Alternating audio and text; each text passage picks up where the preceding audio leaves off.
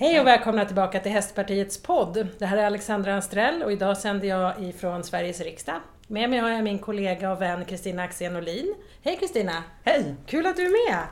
Roligt att få vara med. Hörru du, vem är du egentligen? Och är du liksom någon hästtjej och så? Nej, jag är väl ingen hästtjej egentligen. Eller det vet jag inte om jag... Jo, det kanske jag är. Men jag sitter i riksdagen nu sedan senaste valet. Ansvarig för skolfrågor och utbildningsfrågor, vilket är jätteroligt eftersom jag bland annat är lärare själv i botten.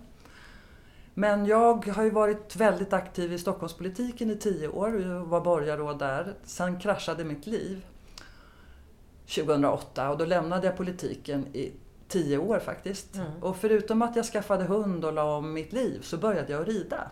Hade du inte ridit någonting innan? Jag hade ridit lite, alltså någon gång bara sådär, men absolut inte ridit, nej. Utan det började jag då med för, ja, det är väl faktiskt nu tio år sedan. Herregud, jag känner mig som nybörjare så att det är lite läskigt att tänka sådär.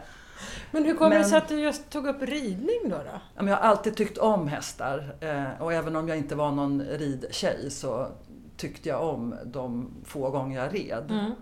Mm. Och jag tycker mycket om djur. Mm. Och sen så när jag då började rida, och jag bor ju ganska nära ett stall också, det underlättar. Men när jag började rida nu då när, ja, när jag tog upp det under den här pausen jag hade från politiken, då blev jag ju fast direkt. Mm. Det är ju så, skulle jag säga, är verkligen en tillgång att få hitta en sport eller ett ett tillfälle då min hjärna fullständigt stänger av och jag är här och nu. Mm. Annars kan jag ha en hjärna som kan gå som en pop, popcornmaskin. Eh, och tar ofta på mig väldigt, liksom, ja, jag vill gärna, jag skulle behöva liksom fyrtioåtta timmar på mitt dygn så jag är ofta stressad och känner mig otillräcklig. Men just när jag är i stallet och när jag rider så st- försvinner allt det där. Mm. Och det tror jag är liksom ljuvligt att hitta de där. De stunderna. De stunderna. Och det är nästan det viktigaste för mig med ridningen. Mm. Mm. Men då har du ridit i tio år. Då har du kommit ganska långt. Nej, nej, det är det jag inte har. Nej, jag är inne i ett stadie att jag för varje gång jag rider tycker jag blir sämre och sämre. Och jag får mer och mer respekt för hästen. Mm. Men ja, det är, är det som det är. Men jag rider, rider nog lite för lite också. För jag rider bara en gång i veckan. Mm. Jag tror man egentligen, och det där kan du, Alexandra och alla andra mycket bättre än vad jag. Jag tror att man ska rida två gånger i veckan minst egentligen för att utvecklas. Mm. Vad är det roligaste då? Med ridningen? Nej, det är hästen. Det är hästen. Mm. Men det är inget speciellt om det är dressyr eller hoppning eller? Nej, hoppar jag, jag inte. Okay. Inte frivilligt i alla fall. Eh, nej, men jag, jag tycker väldigt mycket om hästen. Jag skulle mm. nästan kunna gå ut och gå med hästen i koppel. Mm. Mm. Eh, men eh, alltså jag tycker det här samspelet just mm. eh, Att, eh, att känna sig ett med hästen, det är mitt mål. Mm. Mm. Häftigt. Vi har faktiskt en tidigare poddavsnitt med en professor i, i, i Halmstad som just hade forskat på eh, schizofrena som just gick med hästarna. Hur mm. mycket det också gav. Man behöver mm. alltså inte bara sitta på hästen utan Nej. Det är som du är inne på, samspelet. Mm. Mm. Ja. Har du någon favorithäst då? Nej, det har ju också, jag, det har också varierat lite, men jag rider ju mest ganska stora hästar. Mm. Sådana där som väger över sjuhundra kilo brukar jag tycka är bäst. Okej, okay. Varför det? Eh, det ja, jag vet, alltså, det är någonting i, det, ja, nu låter det ju jätteflummigt igen, men det är ju någonting med, det här med, med hjärtslagen också, att man hittar en häst som man har lite samma rytm med, mm. eller att åtminstone det blir en sorts delningsbart. Ja.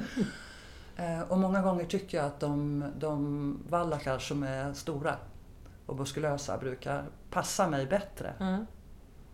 Jag har hört att det är så att hästarna kommunicerar via hjärtslag. Mm. Och det är därför, jag vet inte om det här är sant eller mm. inte, men det är därför man ser en flock med hästar om någonting händer. Det är alltid någon som står och passar. Mm. Men om någonting händer, då springer alla samtidigt. Det är inte så att en börjar springa och sen kommer resten, utan de flesta sprätter till direkt. Ja. Så jag tror kanske det är så att de påverkar våra hjärtslag så att vi hamnar ja. just i deras rytm. Ja. Så det är intressant att du säger det, att du ja. behöver ha en viss typ av häst för att det ska vara ja. ditt, att passa dig. Ja, det är då man njuter på något ja. sätt. Ja. Ja. Ja. Häftigt. Mm. Ja, men det är inga så här speciella färger eller någonting. Jag nej, är ju nej. galen i skimlar. Jaha, ja, det är ju fantastiskt. Sen har jag fått hört eller genom åren att de tyvärr är tydligen en lite större benägenhet för att ha skador. Men det vet jag inte mm. om det stämmer. Men det kan oftast ha eh, cancer. Mm, precis, ja, jag har också fått höra det. Mm. För jag har haft några av de hästar jag har haft som favoriter faktiskt varit just mm. skimlar. Mm. Mm. Ja, spännande. Men, Men som så... sagt, jag blir mer och mer apropå det där. Just att för varje gång jag rider så förstår jag också mer vilda, djur, i, vilda mm. i djuret. Mm. Jag tror att de första åren jag red var jag nog mera benägen att tycka att det var som en hund. Mm. Och nu så inser man att en häst som man kan ha ridit ganska många gånger och tycker att man har väldigt bra relation till och att man har kontroll över, så kommer en fjäril. Mm. Och jag inser att jag har inte en chans. Mm. Det, den, den respekten blir jag mer och mer varse på något mm. sätt. Att, mm. att det är ett vilt djur. Mm. Ja, det är fränt. Ja. Är det? Med att vi kan sitta och... Eh, faktiskt få med oss de här på ja. det vi vill göra. Ja, nittionio gånger av hundra ja, i alla fall. Utom när fjärilen kommer. Ja, exakt. Ja. Men du är ju ja. lärare. Jag tänker, vilken årskurs? Alla. Alla? Ja. I något speciellt ämne? Ja, jag är ju musiklärare. Aha. Så att jag har ju behörighet att undervisa på alla stadier och även förskolan. Mm. Vilket är fantastiskt. Mm. Mm. I musik, men då tänker jag, då är du ju ändå lyhörd för väldigt mycket små eh, saker som händer kring en. Som när man ja. umgås med djur. Ja. ja. Häftigt. Tänker du att... Får lite ögon i nacken av att vara lärare också. Ja. Och jag har fortfarande sådana där lite sådana här yrkesskador att jag har svårt att lämna liksom ett rum utan att svepa igenom med blicken och se om någon har glömt något. Vissa sådana här yrkesskador. Ja, jag, mm. jag får passa mig så jag inte liksom påminner folk om att de ska gå på toaletten innan vi ska iväg på någonting och så. Men... Men ja, ibland, ibland är de här dragen bra, ibland är de dåliga. Mm. Ja, men jag förstår. Men det måste ju vara jättebra för alla runt omkring dig då, att du håller lite ordning. Ja, eller inte.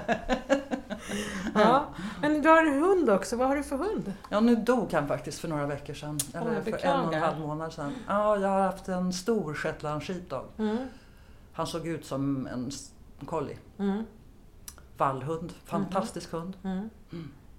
Ska det bli någon ny hund? Eller du kanske ska köpa häst nu? Ja, ja säger jag bara om allt. Ja, den här, så sorgen över hunden har varit förfärlig. Ja, det tror jag folk som har hund i alla fall förstår. Eh, för mig var det där en partner. Det var inte bara en hund mm. liksom, heller. Utan det var, ju, det var min, min vän mm. in crime eller vad man säger. Eh, så att det är fruktansvärt att vara utan hund. Alltså, hemmet blev kallt mm. tycker jag. Men jag kan inte skaffa en hund nu när vi har kampanj och valrörelse. Nej, just det. Finns inte en chans. Men och du jag kanske har egentligen att... som mest skulle behöva det. Nej, precis. Det var som mina barn sa, du ska må bra också, sa de. Mm. Så de sa, köp en hund nu. Mm. Men eh, jag har försökt att fråga faktiskt om, vi kan, om jag kan få ta med mig en hund i riksdagen. Men det får man tydligen inte. Nej. Det hade ju passat mig väldigt bra också. För ja. min eh, golden retriever, han skulle gärna vilja vara med mig lite på dagarna. Men det går ju inte. Men jag tänker att vi får nästan ändra på det. Så jag kan skaffa en hund. Eller hur? Ja, ja, ja men alla, väldigt många andra arbetsplatser har ju nu efter pandemin ändrat ja. sig. Och infört rätt att ta med sig hund på ja. vissa våningsplan. Eller, mm. Ja men precis, man behöver ju inte ha det över hela riksdagen. Det kanske skulle se lite tokigt ut. Men eh, mm. om man satt vid ju ganska ja. många hus. För er som inte har varit i riksdagen så består ju riksdagens alla kontor av, av ganska många olika hus ända bort i, i Gamla stan. Så att det mm. finns ju ganska många... Ja, och jag har ett rum liksom i ett trapphus där jag sitter väldigt ensligt. Mm. Så jag tror ur allergisynpunkt så tror jag inte att det är någon fara alls. Nej. Faktiskt. Det här vore mm. intressant. Mm. Framförallt tänker jag också hur man ser på det här med allergier och liknande. Det finns ju många... Skolor, du som håller på med skolfrågor som nu har börjat med läshundar ja, och terapihundar och liknande. Mm. Eh, vad tror du om det? Kommer det komma mer framöver? Ja, det tror jag. Mm. Så det är ju fantastiska resultat. Både barn med neuropsykiatriska diagnoser eh, blir ju ofta lugnade av mm. hundar. Mm. Men också att det just kan förbättra läsförmågan. Men många gånger skapar ju hundar lugn. Mm. Och det känner jag ju också just när man inte har en hund. Att, att en hund är ju verkligen en, det är verkligen en folkhälsoåtgärd. Mm, mm. Så förutom att man kommer ut och så, så är det ju fantastiskt det här med den här villkorslösa kärleken mm. på något sätt.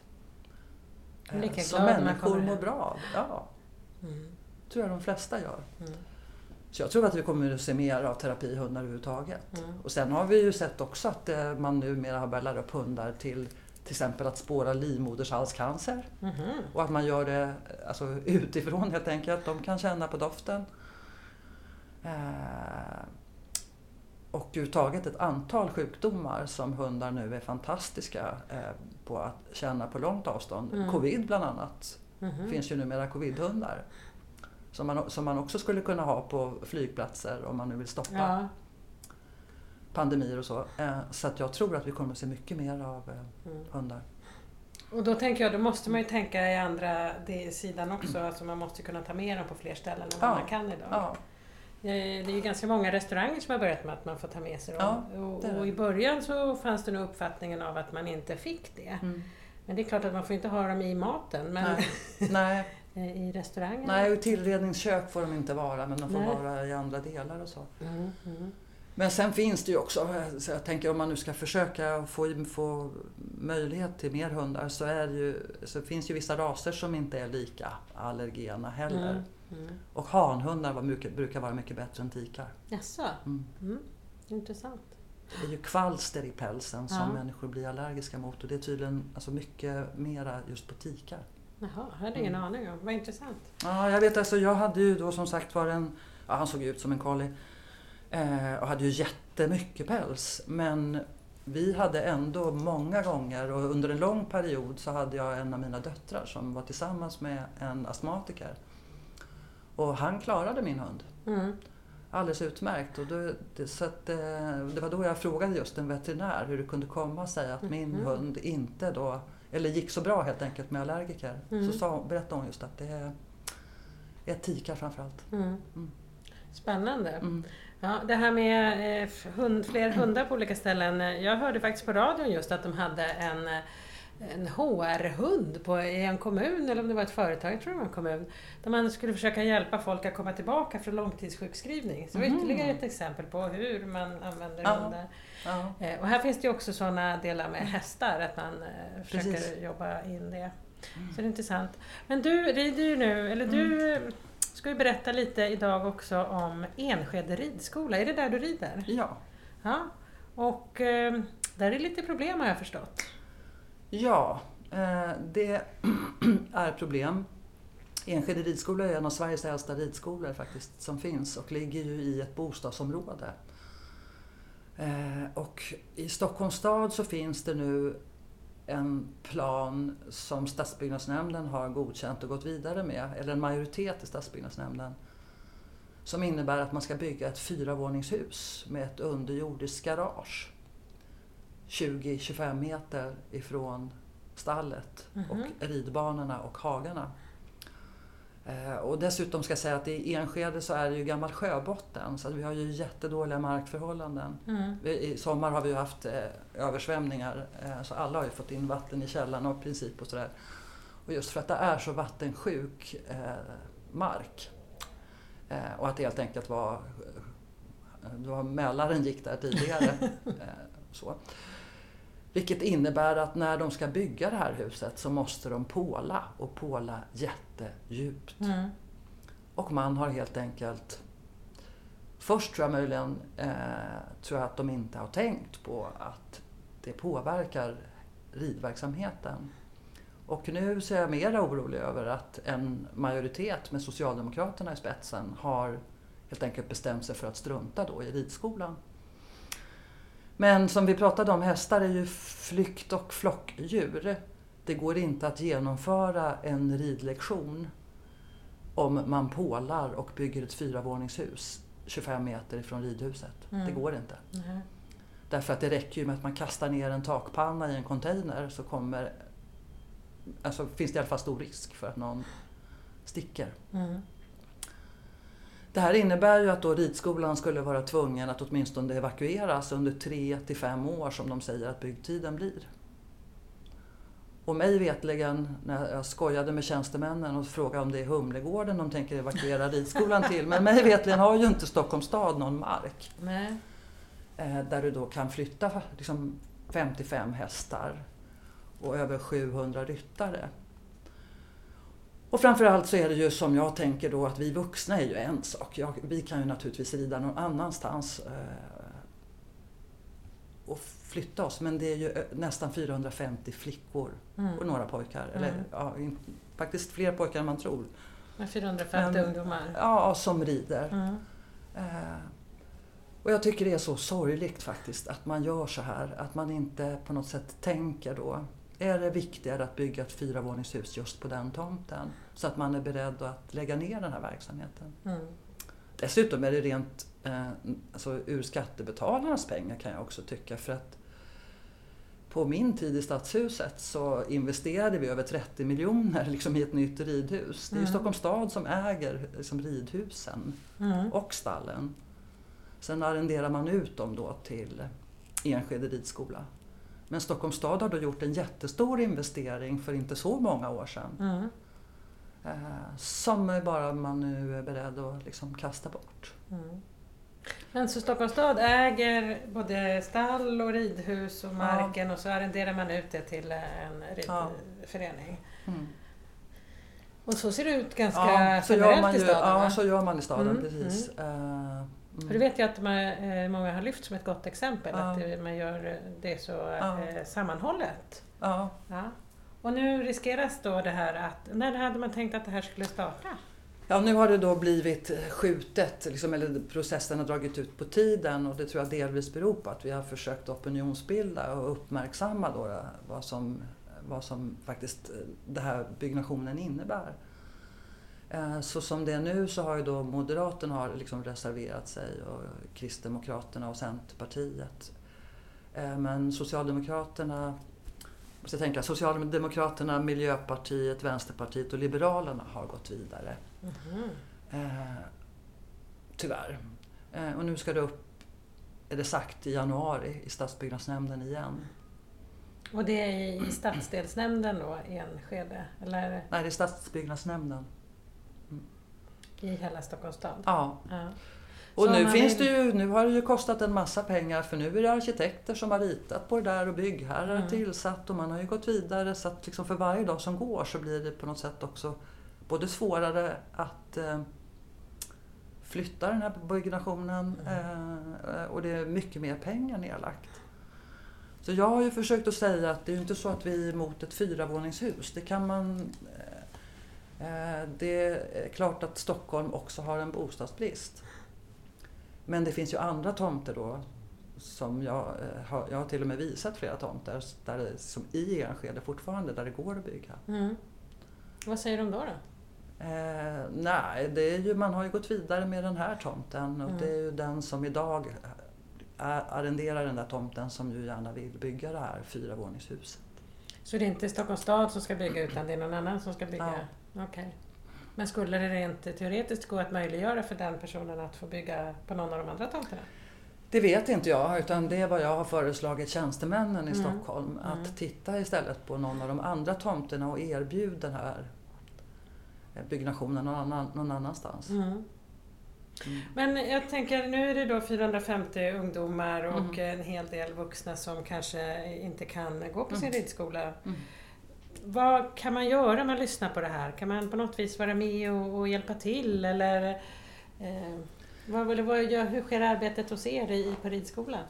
Ja, som det är nu så har ju vi, vi har då skrivit, det har varit något sådant här samråd. Så att vi har ju skrivit både från ridklubben eh, har vi skrivit och skickat in till stadsbyggnadskontoret och exploateringskontoret vad vi anser. Mm. Och även Villaägarföreningen i Enskede har också skrivit. Till så att säga ridskolans fördel. Så vi hoppas ju att man att den majoritet av partier som ändå har velat gå vidare tänker om och förstår att man kan inte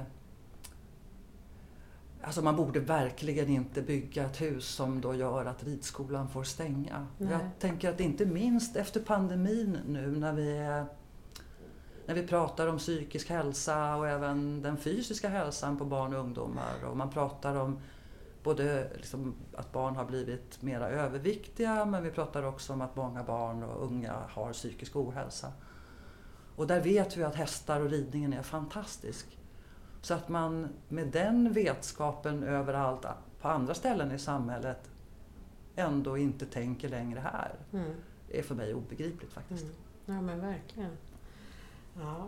Ja, vi får verkligen hoppas att det, det löser sig. Ja, men har ni fått någon media på det så att tidningarna skriver lite om det här? Ja, eller? Mitt i tidningen skrev en liten artikel i förra veckan. Mm. Men eh, inte tillräckligt kan jag tycka. Jag kan tycka att det är också lite konstigt att inte media är mer intresserade. Mm. Men det kanske är för att det är flickor och hästar eller? Ja. Jag vet inte. Kan det vara så? Det är lite... ja, ibland så tänker jag, när jag, när jag är elak tänker jag att det är just det. Att det är också många män som har varit med i beslutet såklart. Mm. Mm. Manliga tjänstemän. Och då kan man ju ibland bli orolig och tänka att hade det varit samma om det hade varit en annan idrott som hade varit av fyrahundrafemtio pojkar istället. Ja.